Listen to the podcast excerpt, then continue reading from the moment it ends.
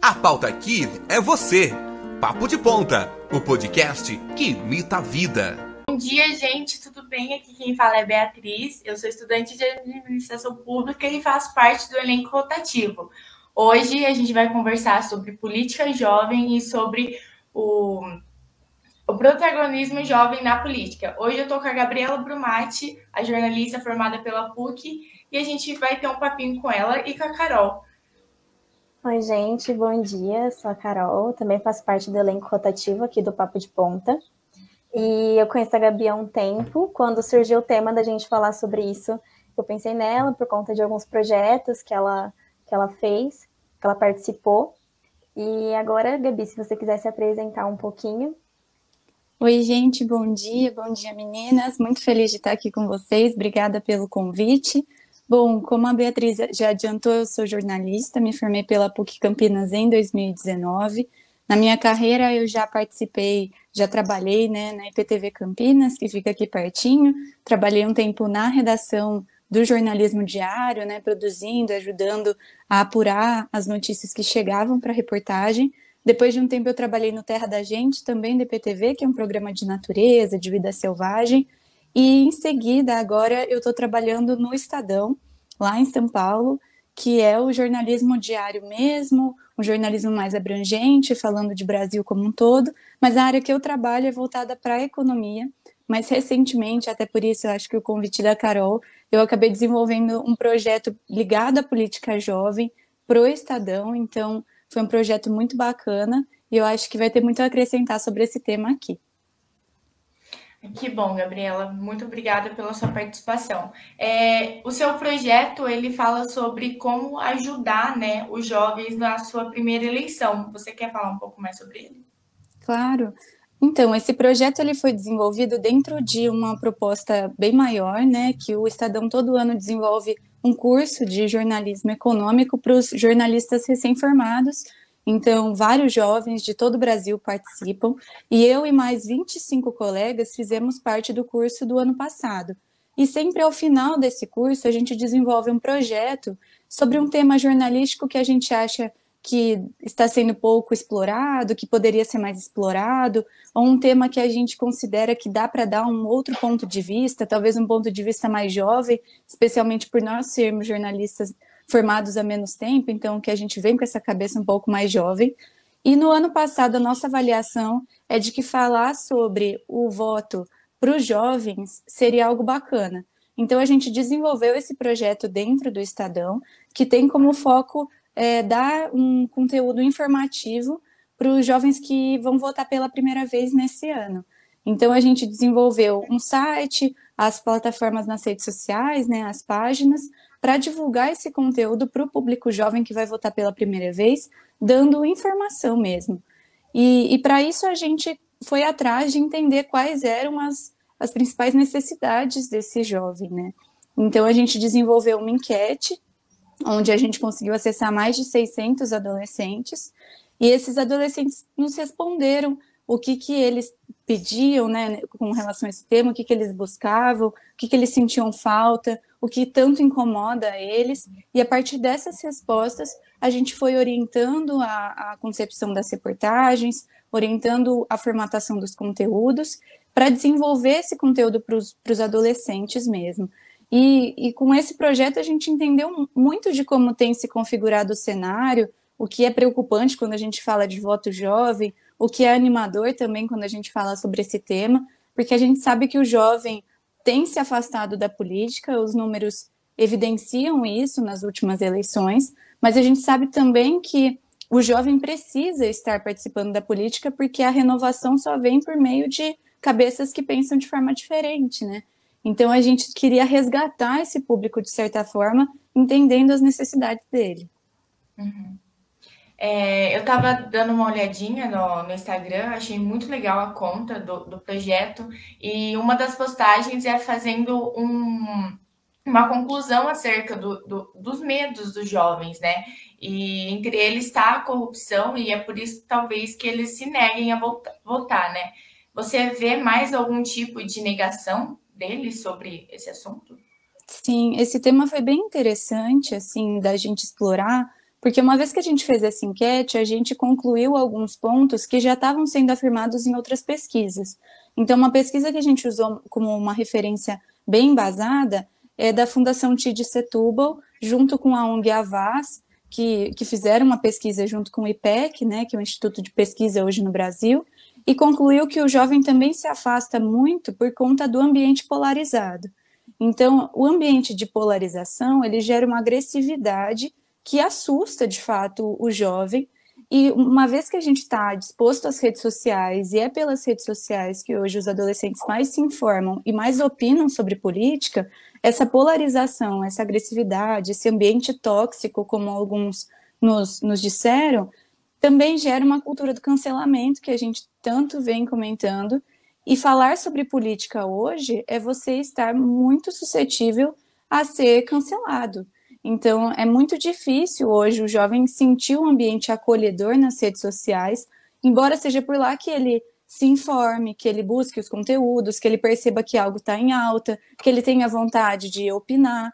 Então, a gente vê uma tendência de adesão ao caminho político, jovens que estão interessados, que leem sobre o tema, que quando aparece no feed do Twitter não ignoram, eles olham, eles buscam, mas que eles têm medo. Então, essa polarização tem gerado esse afastamento e é algo que eles estão rejeitando também. Uhum. É, porque muitas vezes até a gente ouve, né, que o jovem está desinteressado da política, mas eu imagino, eu acredito que seja um equívoco falar isso. O jovem, ele se interessa, sim. Só que acho que principalmente na educação a gente tem uma grande defasagem da busca, assim, da análise política com um senso crítico. Então, essa questão da internet, de você... Claro, a gente está em contato com o que está acontecendo no mundo todo, o tempo todo. A gente tem essa informação, a gente tem esse acesso à informação. Não todos, mas uma parte tem esse acesso. O problema é que, como é feita essa análise, como o jovem enxerga isso que ele lê no Twitter, eu acho que esse é o grande problema.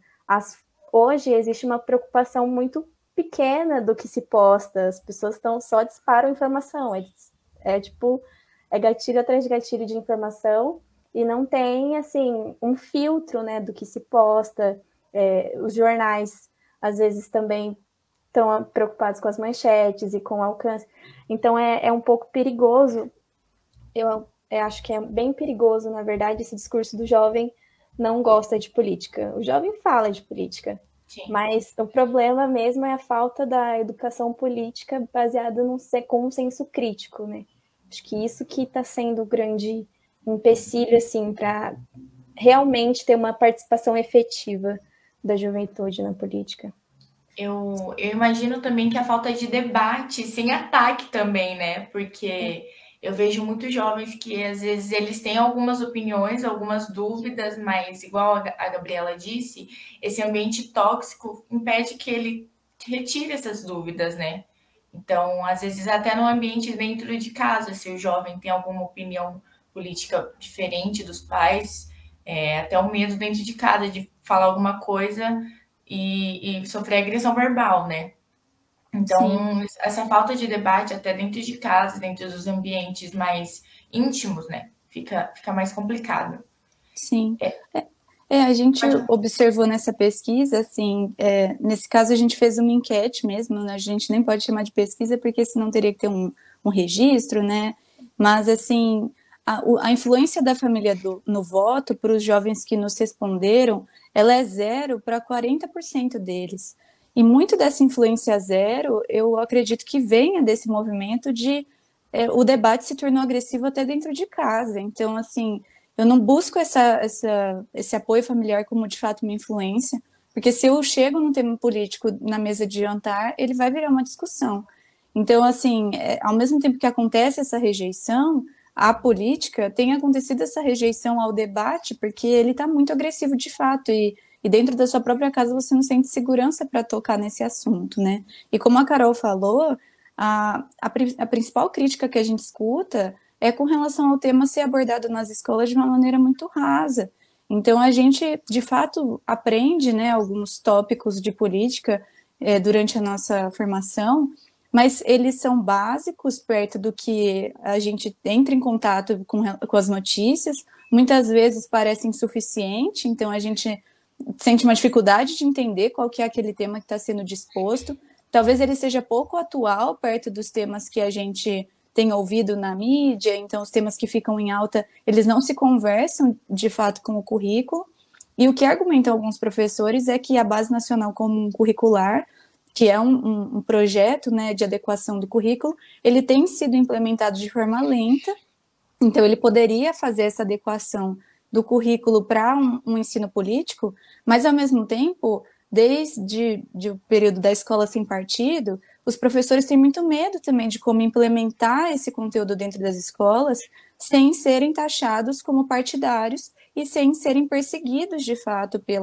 pelos pais ou pelas próprias autoridades por estarem abordando política, porque é um tema muito sensível, então dependendo da forma com que você fala, você pode soar como alguém que está tentando orientar um aluno para um lado ou para o outro, então os professores também têm muito medo de que isso possa acontecer, então acaba sendo um tema espinhoso, assim, em todas as dinâmicas que você tenta falar sobre ele, e acaba que as influências das redes sociais acabam orientando esse jovem, então o que ele escuta, o que ele acaba lendo de outra pessoa, e dessa forma as posições ficam um pouco embasadas, né? Porque não é uma conclusão que ele chegou a partir das reflexões que ele fez, muitas vezes é um prato já dado para ele poder fazer o voto a partir daquilo. Então, ainda é um ambiente bem difícil. Né? Sim. Sim. Essa você questão... ia falar, né? É porque a gente falando dessa questão do ambiente espinhoso, da dificuldade de debate, eu acho que isso pode ser até um reflexo, né, do que a gente vê acontecendo dentro da política. Porque você vê... infelizmente... tem sido cada vez mais polarizado, mesmo a política, principalmente aqui no Brasil, e você vê os dois lados se atacando, e você vê o ataque, mas você não vê a apresentação de ideias, você não vê um lado defendendo, essas são as minhas ideias, e a gente não conseguir enxergar quais são as ideias daquele que a gente vai querer votar, escolher o nosso voto a partir disso, a gente vai ver por quem está atacando e defendendo, então é complicado você definir o caminho que vai levar o seu voto, porque quando você olha as opções, elas também estão nesse ambiente, nesse ringue de luta, né? Não existe um debate entre os dois lados, os três, enfim, entre os partidos e candidatos. Aí fica um pouco mais difícil. Virou literalmente uma disputa, menos uma disputa entre ideias para um ideal melhor para um país, né? Isso, é luta em todas as sim. esferas, dentro de casa, dentro da política, na escola. Mas nunca o que é necessário ser falado é falado, né? E é engraçado que, às vezes, muitos pais, avós, que não gostam de falar desse assunto com os filhos ou com os jovens, lutaram pelas diretas já, por exemplo, né? Estavam firme e forte no protagonismo juvenil antigamente e hoje em dia se abstém de papos como esse, né?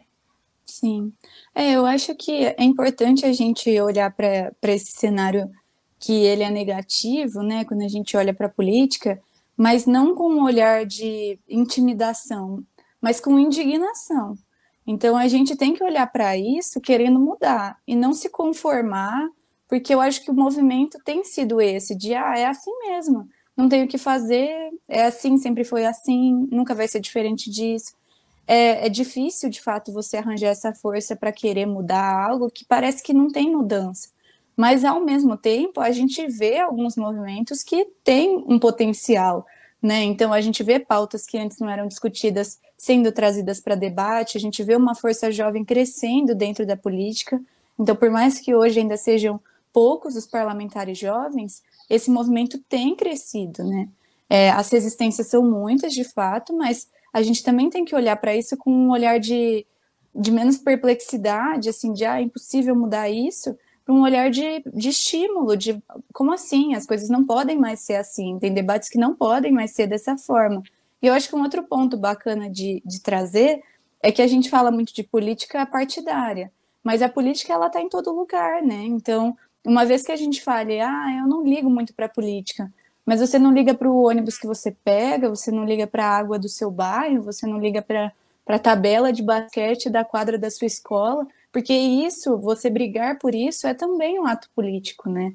Esse debate que a gente tem aqui, por exemplo, é um ato político, você trazer fatos que têm a ver com a comunidade, que são necessários para um debate público, é também fazer um ato político. Então a gente vê que os adolescentes, muitas vezes, eles estão ligados a esse universo, eles estão interessados, mas eles não sabem discernir também a política partidária de outros tipos de política. Você se engajar numa ONG, eu, por exemplo, sou voluntária da ONG Elas no Poder, que é uma ONG que fomenta a participação feminina na política.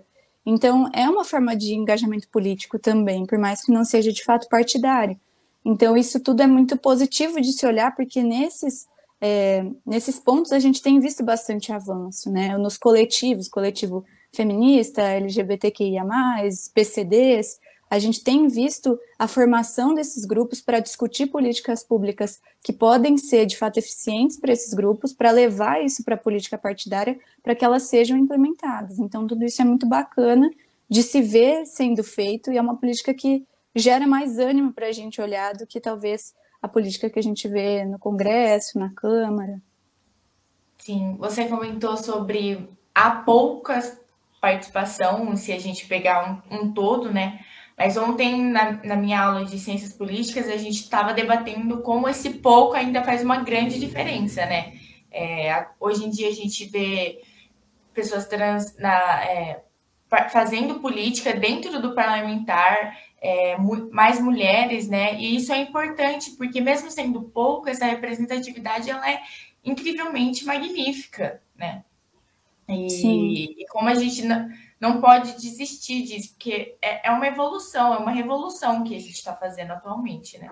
Sim, a gente viu essa semana recentemente um debate vindo à tona sobre o aborto, né? É uma questão ainda muito tabu, ainda muito...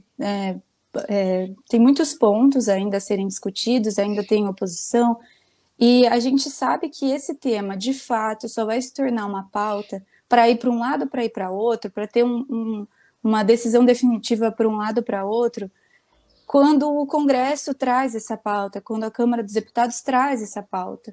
Então, a gente só consegue trazer pautas para debate uma vez que as pessoas que a gente votou tenham interesse em debater essas pautas. E isso faz muita diferença, porque as bancadas, né, que a gente chama, hoje a gente classifica as principais bancadas como da Bíblia, da Bala, do Boi, que é a bancada agro, mas a gente vê um movimento para a constituição de uma bancada black, por exemplo, uma bancada negra, ou para uma bancada indígena, uma bancada feminista. Então, a gente tem movimentos se articulando para conseguir criar bancadas com pautas diferentes que possam fazer com que essas discussões, pelo menos, cheguem, né, à Câmara dos Deputados, por exemplo. Então, uma vez que essas pessoas são eleitas, elas se tornam uma força adicional para fazer com que essas pautas venham à tona. Se elas não estiverem lá, essas pautas não vão vir mesmo. Então, uma pessoa que seja já vai fazendo a diferença para conseguir gerar essa mobilização. Você trouxe um ponto legal, Gabi, que você comentou que você entrou em ONG, e eu acho que esse é um outro problema também, que a participação do jovem na política às vezes acaba ficando muito restrita a participação partidária. Então, é importante que nós tenhamos pessoas que representem nossas ideias, essas ideias um pouco mais progressistas lá dentro, mas é importante também que a gente apresente, que o Estado ou as escolas apresentem uma outra forma, né, de participação do jovem ali dentro. Só que é algo que a gente não vê acontecendo. Eu me interesso por política desde muito cedo, porém eu só fui saber que tem como eu participar de outra forma que não me candidatando, entrando numa faculdade, porque eu entrei na universidade e lá tem um leque de coletivos para você participar, não só no meu instituto, mas institutos completamente diferentes, às vezes institutos que nem tratam de temas de humanidades, mas que também tem coletivos políticos. Tem no instituto, acho que no Instituto de Limeira, de nutrição da Unicamp, existe o coletivo político lá que trata da fome. Então, você acaba encontrando isso, só que pô, vai esperar um jovem entrar na universidade para ele ter contato com isso? Isso se o jovem entrar numa universidade que também está tendo níveis baixos de inscrições no Enem, vestibulares, acho que foi antes de ontem, foi levantado para cortar cotas, as cotas sociais.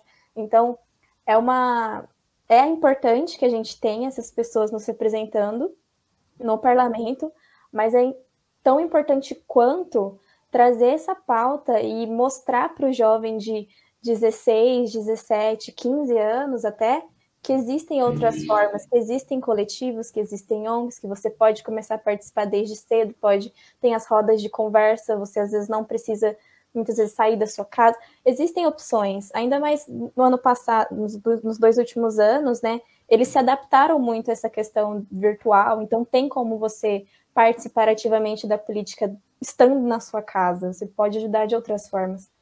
E é isso, assim, porque eu acho um pouco injusto esperar o jovem entrar numa universidade onde existe a possibilidade disso não acontecer, principalmente para jovens que moram numa periferia, por exemplo, que às vezes precisam optar pelo trabalho e não pelo estudo, pela academia. Esperar isso acontecer, se acontecer, para ele estar ativo, né, politicamente. Até que dentro da faculdade, nem é todo mundo que consegue ter esse contato, né? Porque às vezes trabalha o dia inteiro, chega e vai para a faculdade, e o contato que tem é mínimo, né? Então, é bem ruim ter que esperar algumas coisas para a pessoa, para o jovem começar a ter um contato, né, com esses assuntos. E esses dias eu estava lendo em algum lugar como é importante a divulgação por meio, como você estava falando, online, né? De artistas, né? Que eles venham, que eles falem sobre isso, que eles usem do seu poder de influência para conversar sobre isso. Até uma forma de chegar esse assunto mais rápido nos jovens, né?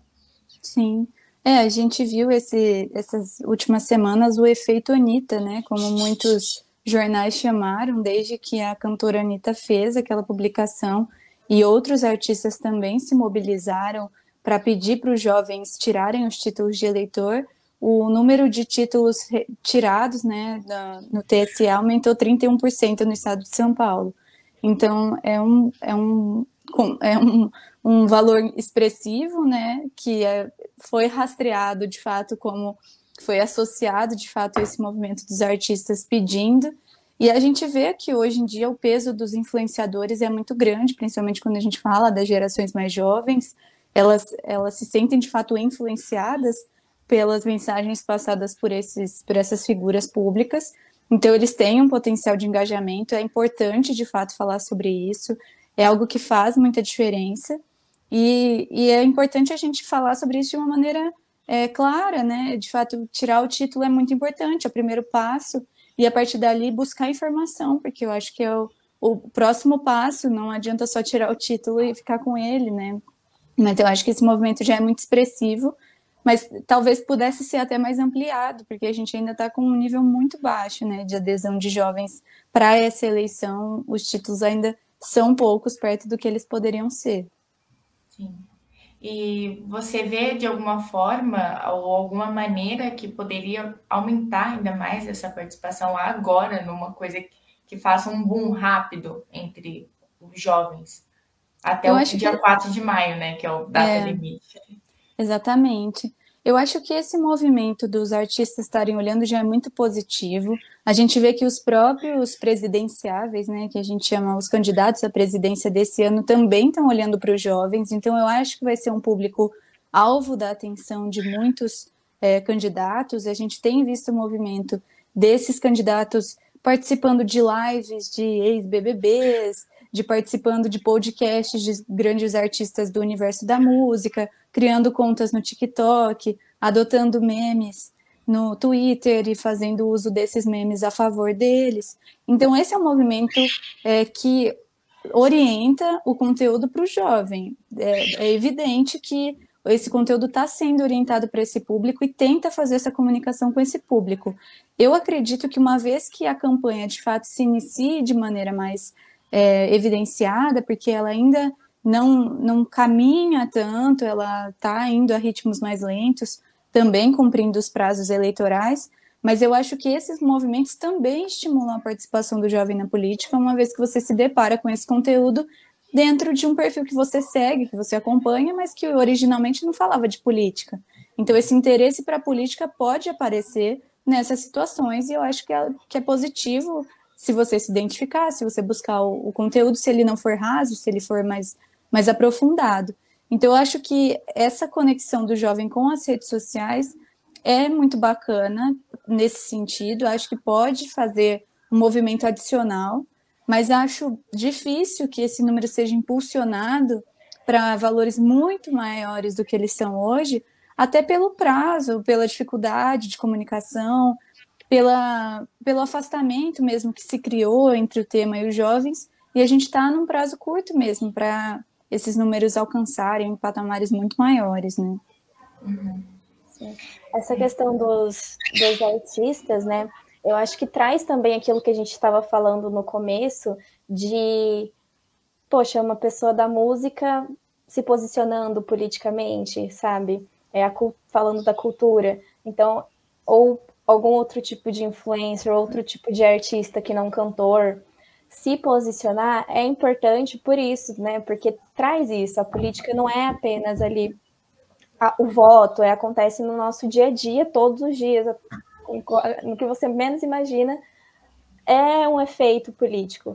E eu tinha até anotado um ponto sobre isso, que é o cuidado que aí a gente tem que começar a ter quando a gente olha esse tipo de manifestação, para ver se existe um embasamento, se é um posicionamento político que não está buscando um lucro, se é um posicionamento político com um senso crítico, que não é só algo que está alimentando uma política neoliberal. Então, é todo um conjunto de coisas que os jovens têm que acabar prestando atenção, sabe? Eu estou seguindo essa pessoa ela se posiciona, ela finge que nada está acontecendo, ou se ela se posiciona, de que forma ela faz isso.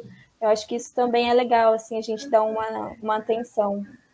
Sim, até esses tempos atrás me deu a vontade de parar de seguir todo mundo que eu via que o conteúdo não era algo legal, era só, olha, gente, comprei uma roupa nova. E eu acho que é importante ter esse senso crítico, né? Vou seguir essa pessoa porque ela também traz algumas pautas, ela tenta dar visibilidade a um contexto, a uma comunidade que está precisando de ajuda, e a história dessa menina que sofreu alguma coisa, esse menino que está precisando de alguma coisa. Acho legal a gente ter esse senso crítico, né? De poder avaliar quem eu sigo, que essa pessoa pode me ajudar a ter alguma ideia melhor sobre alguma coisa, né? Para ter uma relação melhor com a comunidade que a gente vive, né? Sim, eu acho que é importante você olhar para conteúdos com conteúdo de fato, né? Porque você se alienar ou você ignorar o cenário não vai impedir que ele continue acontecendo, né? Então, é o que a gente estava falando, uma vez que a política está em tudo, você ignorar a existência dela, os debates que ela promove, as discussões que ela tem trazido, o ambiente que ela tem gerado, não adianta. Você continua tendo que pegar o ônibus para ir onde você quer que vá, e o preço do ônibus continua sendo orientado por política, você continua tendo que lidar com um problema de infraestrutura da sua rua, e esse problema continua sendo política. Você continua tendo que gerir conflitos ali da sua comunidade, e esses conflitos são política. Então, a gente, mesmo falando dos mais jovens, né, a gente tem muito essa ideia de o jovem é o futuro, né? E chega um momento que o futuro se sente passado para trás e passa esse legado para a próxima geração, e fala, agora você é o futuro. E que hora que alguém vai ser o presente, né? De fato, de pegar essa necessidade de mudança e fazer algo com isso, porque uma vez que a gente fica esperando que o futuro faça algo, ninguém faz nada, todo mundo fica nessa expectativa, a sua geração passa com uma promessa de futuro e você deixa esse legado para a próxima, porque é o que te resta. Então a gente não tem como ficar olhando para isso só na expectativa de que esse cenário mude, porque ele não vai se alterar assim tão fácil. Sim, verdade. Gente, vamos dar uma pausinha e vamos ver o apoio cultural aqui rapidinho. A pauta aqui é você. Papo de Ponta, o podcast que imita a vida. A pauta aqui é você. Papo de Ponta, o podcast que imita a vida. Venha fazer parte do Plano de Saúde Santa Casa de Valinhos. É a escolha ideal para quem quer tranquilidade e saber que sua família está em boas mãos. O Plano de Saúde Santa Casa foi planejado para ser do jeito que você precisa. Ligue 3829-6699 e conheça as facilidades. Atendemos de segunda a sexta-feira, das 8 às 17 horas. Agora em novo endereço. Avenida 11 de Agosto, 1451, no sexto andar do edifício Elopar, próximo à Escola Fundamentum. Estacionamento gratuito. Plano de Saúde Santa Casa de Valinhos. A saúde de sua família em primeiro lugar. Escritório Piva Contabilidade, há mais de 30 anos de experiência em abertura de empresas, escrita fiscal, contabilidade, imposto de renda, assessoria trabalhista e previdenciária. Faça uma visita e tire todas as suas dúvidas. Atendimento personalizado, profissionais altamente qualificados, amplas e modernas instalações. Piva Contabilidade, Avenida dos Esportes, 1009, esquina com a Rua Campinas, em frente à Praça Brasil 500 anos. O telefone 3869-8011. Acesse o nosso site www.pivacontabilidade.com.br.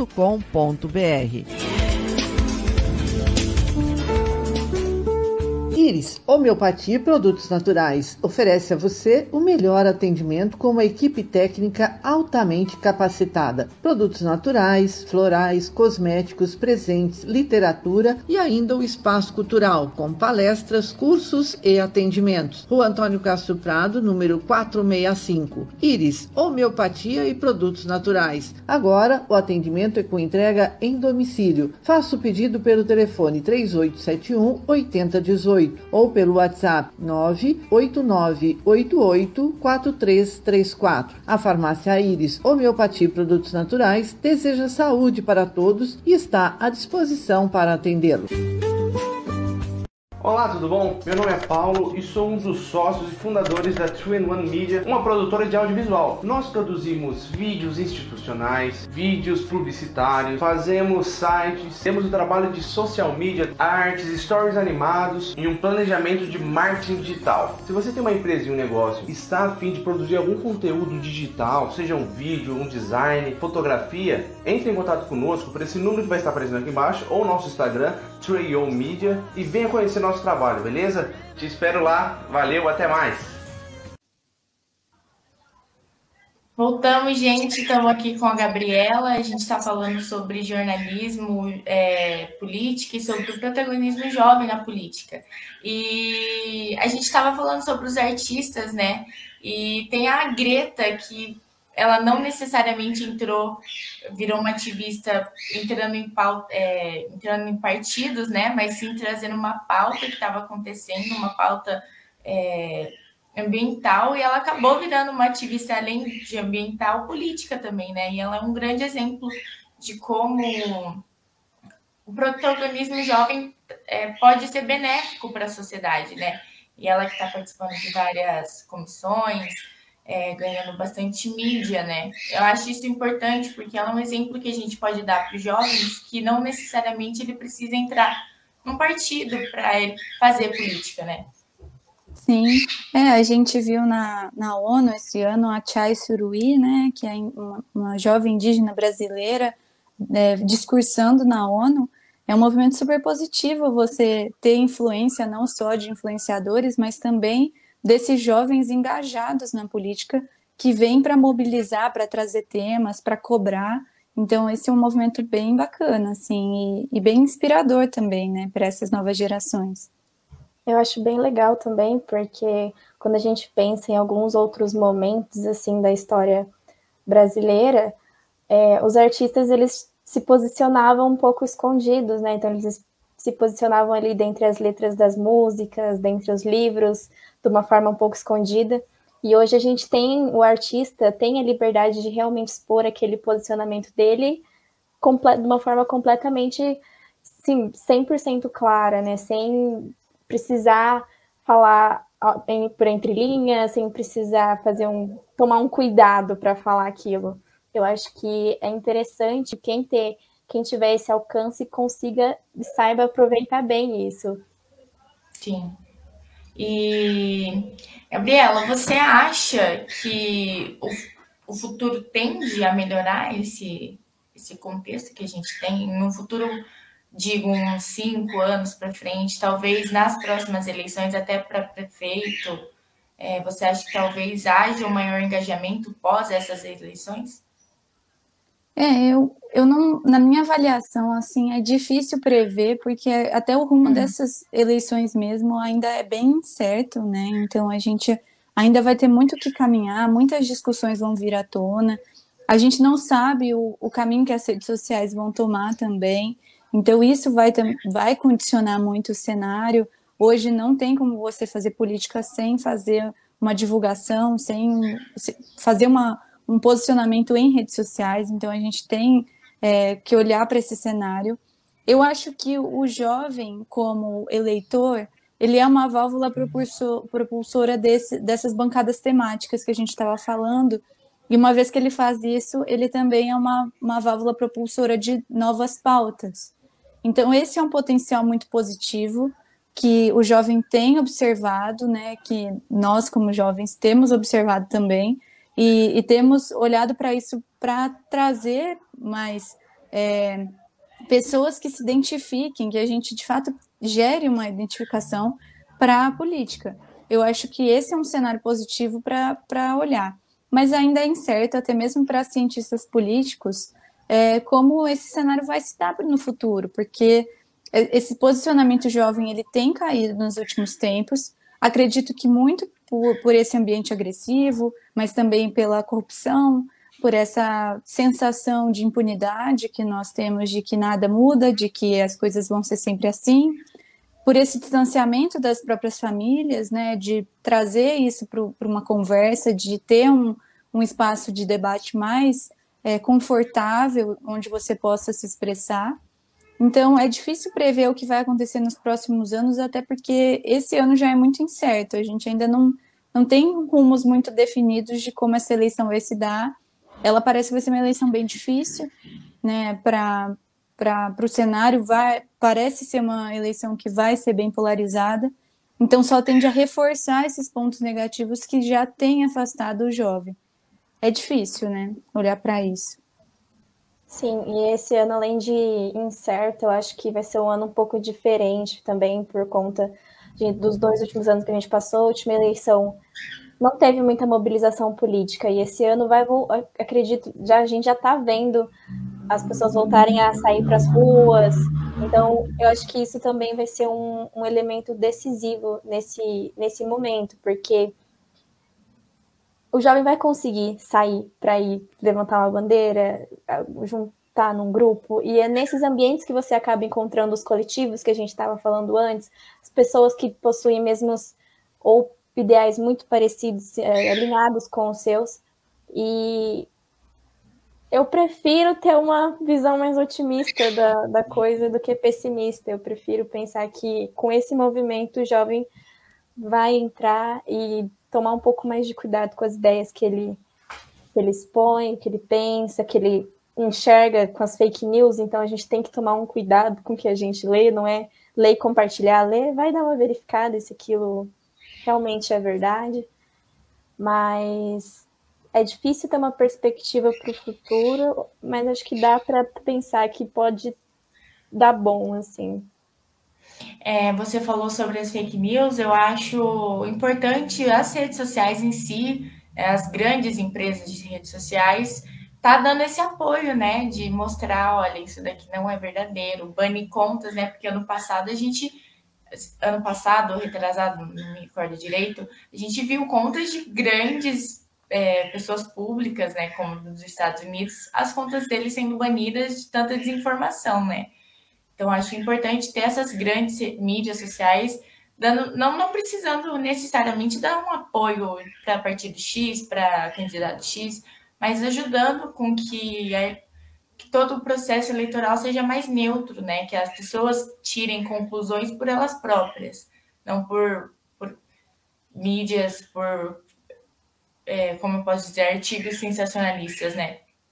Sim, é super importante isso que você falou, Beatriz, porque a gente viu que as duas últimas eleições, né, elas foram muito orientadas pelas fake news, né, assim, a gente, tanto aqui quanto nos Estados Unidos também, né, a eleição para presidente lá, com o tempo a gente foi escancarando ainda mais as formas de manipulação que foram criadas para a disseminação de notícias, e de um lado e de outro, independente de como as coisas se estabeleceram, se tornou uma ferramenta, de fato, de discussão, de orientação do eleitorado.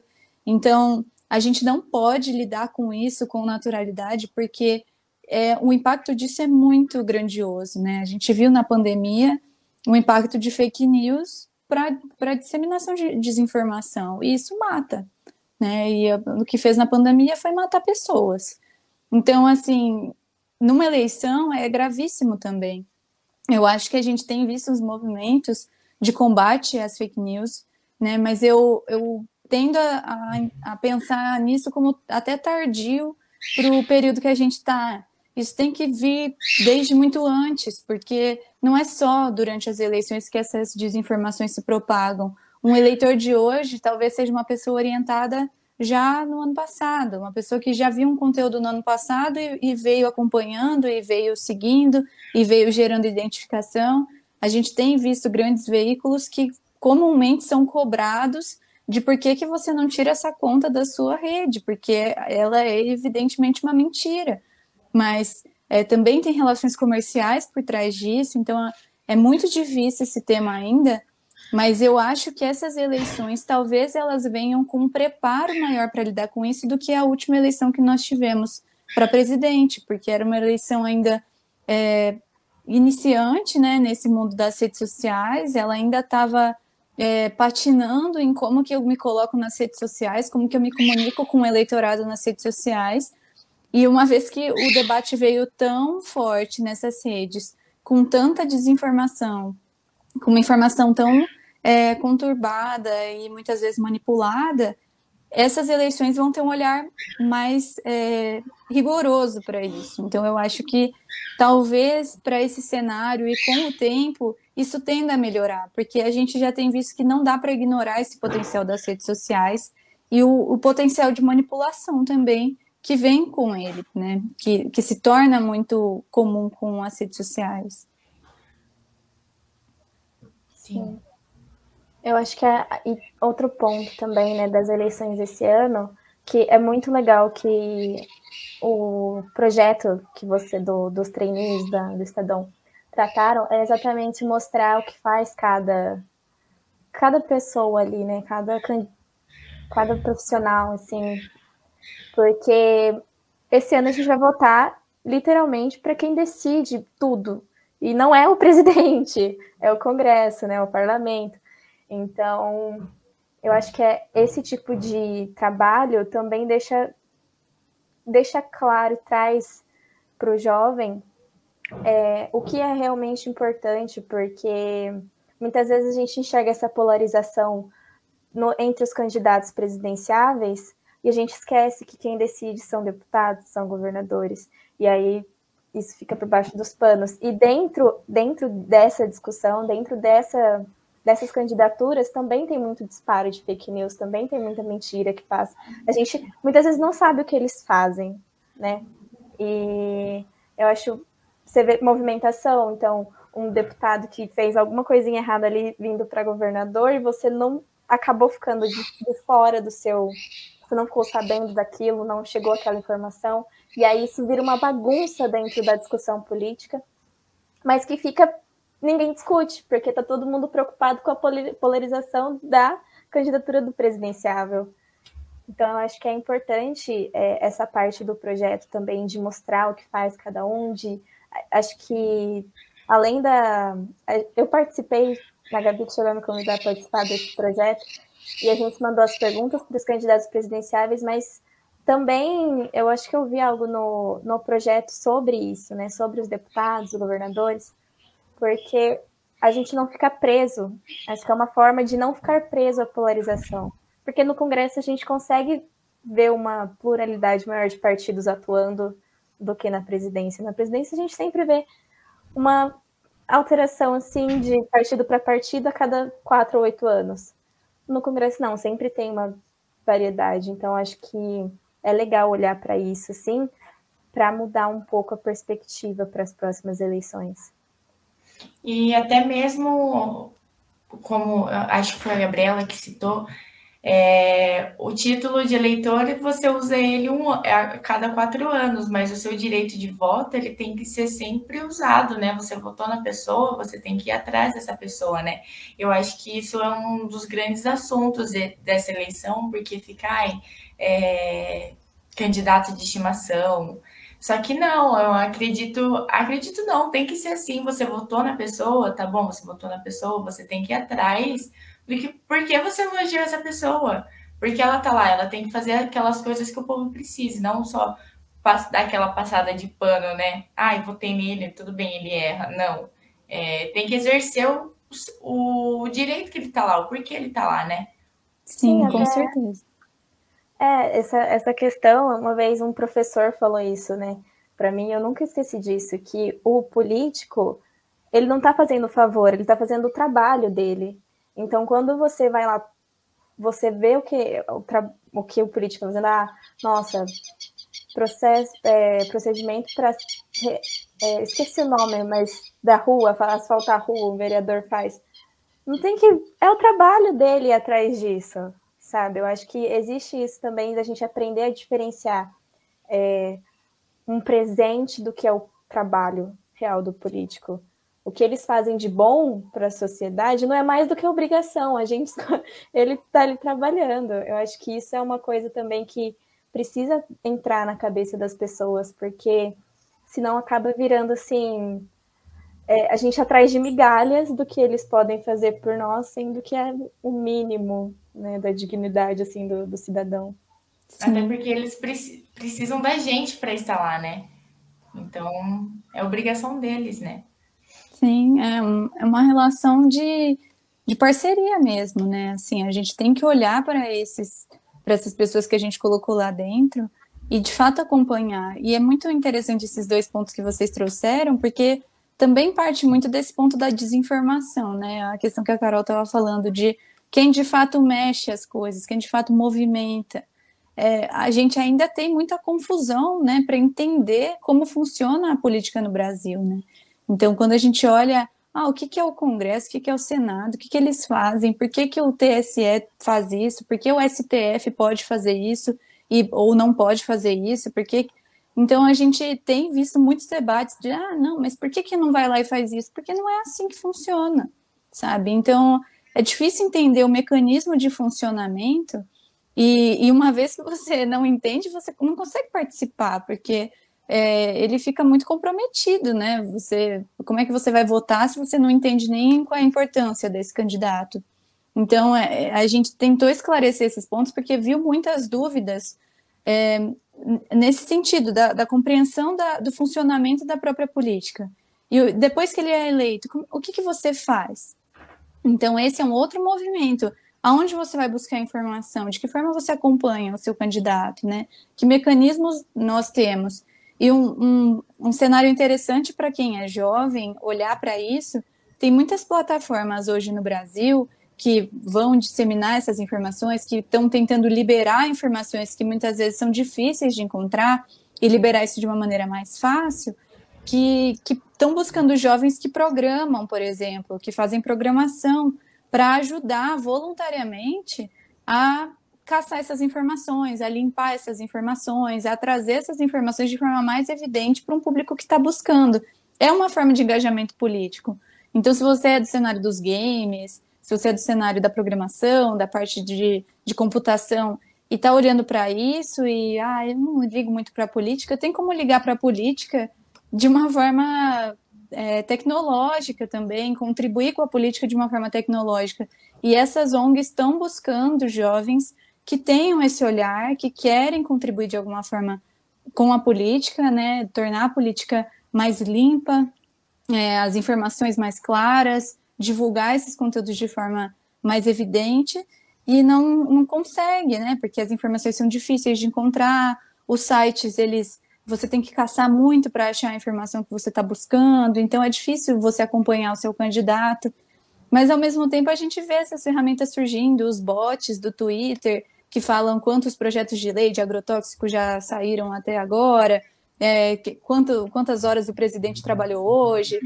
Tem esses robozinhos que são super legais, são jovens, são divertidos, e são formas de você acompanhar os seus candidatos e buscar essas informações sem que seja, de fato, um garimpo para você conseguir achar aquela informação e acompanhar mesmo se ele está fazendo o que ele prometeu, se o caminho que ele está tomando é o que você imaginou que ele tomaria. Mas esses processos são decisivos para que a gente tenha um caminho melhor na política, para que a gente não perca a política, nem antes do voto e nem depois que ele acontece, porque depois que ele acontece é que de fato começa o trabalho, não é antes. Então é importante olhar para isso. Sim. E essa questão dos mecanismos, né, de como funciona tudo, eu acho que ainda é uma coisa que é difícil, mas existem pessoas preocupadas com isso e tentando popularizar, né, o projeto do Estadão, por exemplo, pode ser um exemplo, mas dentro dos coletivos, dentro das ONGs, existem trabalhos, existem grupos que eles estão focados em trazer essa discussão mais acadêmica, às vezes, para a comunidade. Então, fazem rodas de conversa nas periferias, fazem mobilizações onde eles vão até lá e fazem uma entrega de cestas e dá uma aula, eles dão aula tem um coletivo lá da Unicamp, que eles fazem as mobilizações e levam, por exemplo, fazem uma aula de educação financeira em periferias. É uma coisa que existe já uma mobilização do público mais jovem indo para esses lugares onde esse monte de sigla é completamente desconhecida. Eu acho que antes das pessoas que não sabem o que o STF ou o que o TJ faz, existem ainda as pessoas que nem sabem o que é o STF ou o TJ. Eu acho que são essas pessoas também que a gente precisa alcançar, né? E elas não sabem por ignorância, escolha delas. Elas não sabem porque o sistema se organizou para que elas não soubessem, né? Então, é muito legal esse ponto de... A Gabi falou do programador que gosta do game e ajudar a programar coisas desse tipo. Acho que qualquer coisa que você faça, você consegue ajudar de alguma forma isso chegar em mais pessoas. Sim, tudo é um ato político, né? Aí, como a Gabi tinha falado, a gente está aqui conversando sobre isso, é uma forma de gerar política, de criar política, né? E é muito legal esses coletivos, porque tem um lá na Unicamp de Limeira também, que na verdade é um coletivo de voluntariado, né? Então eles vão dar aula para crianças do ensino médio, e esses dias, crianças do ensino médio não, perdão, crianças do ensino fundamental. Esses dias a gente estava conversando lá, eles estavam apresentando as ideias deles para a gente. E teve uma menina que trouxe uma pauta de uma menininha que falou assim: daqui uns anos eu queria que não houvesse mais essa briga, que o Brasil fosse um lugar mais legal de se morar, né? E eu acho legal, porque esses coletivos, eles vão dando voz, vão mostrando para as pessoas que têm menos condições, que a voz delas é importante, a opinião delas é importante, né? Uma forma delas mesmo criar a política, de colocar um engajamento maior nisso. Sim. Eu acho que agora a gente pode passar um pouco para a parte de divulgar as coisas. Está quase acabando aqui o nosso tempinho. Gabi, se você quiser divulgar o projeto ou suas redes sociais. Ah, legal. O projeto que eu desenvolvi junto com os meus colegas, foram mais de 26 pessoas trabalhando nisso para o Estadão, se chama Pirililili, que é o barulhinho da urna, né, que a gente faz quando clica no confirma, e ele está nas redes sociais, está também na página do Estadão, mas tem outros projetos bem interessantes surgindo com esse foco. Olha o Barulhinho, acho que tem um outro site que também tem esse foco de trazer informação para jovem e mobilizar. As minhas redes sociais são Gabi Brumatti, então se quiser me acompanhar por lá. E muito obrigada, meninas, por esse debate. Foi muito gostoso falar com vocês. Esse assunto é super importante. Espero que a gente fale mais sobre ele sempre. Sim, também fico muito feliz, porque é uma coisa que mexe muito comigo, porque a gente precisa tomar providências, né, para a gente ter um lugar bom de se morar, né? E conversar com vocês é maravilhoso, porque a gente está dando pontapés, alguns pontapé inicial para uma mudança, né? E eu agradeço muito a sua participação, Gabi. Seu projeto é muito legal, muito incrível, que ele continue e vai continuando nas próximas eleições, e que daqui a um tempo a gente venha conversar aqui de novo e que tudo isso não seja um tabu, né? Exatamente. Muito obrigada mesmo pelo convite. Imagina.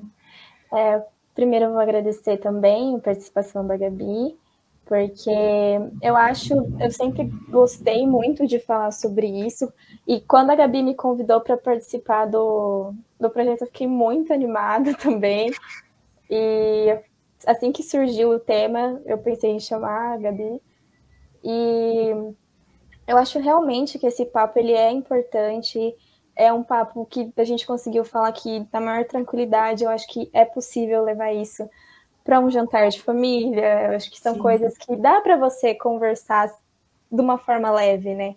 E a gente fazendo isso, a gente mostra que isso é possível. Talvez a gente tenha algumas coisas que nós discordemos, mas é tranquilo, acho que é importante.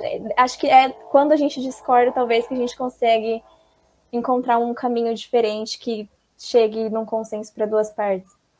E eu estou nas redes sociais também, no Papo, site que vocês conseguem achar o meu @. E eu tenho o programa aqui de parceria com o Papo, que é o Garota Sem Rumo, onde a gente conversa, eu e a Ana Clara, que ela também é uma... Não sei, eu acho que ela vai participar daqui a pouco, de algum dos programas.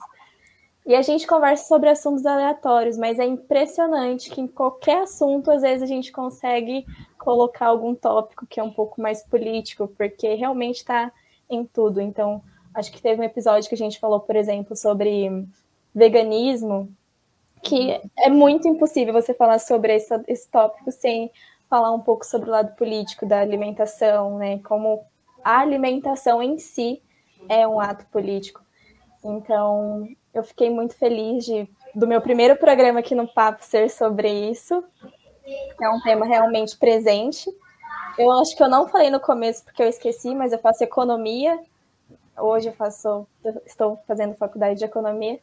Então, é muito bom, assim, poder participar disso na cidade, tipo, de Valinhos, que a gente, às vezes, encontra bastante dificuldade de achar discussões desse tipo, né? Sim. Eu também, gente. Fico muito feliz. Esse episódio vai estar disponível nas plataformas do Papo. Eu não sei mais como agradecer, porque eu estou muito feliz de verdade. Eu gosto muito desse assunto, eu gosto muito de toda essa representatividade que a gente está fazendo, igual a Carol falou, em Valinhos, né? Que às vezes tem toda essa questão de segurar assuntos políticos, não ser muito debatida. E é isso, gente. Muito obrigada de novo. Como eu disse, esse episódio vai estar disponível nas plataformas do Papo.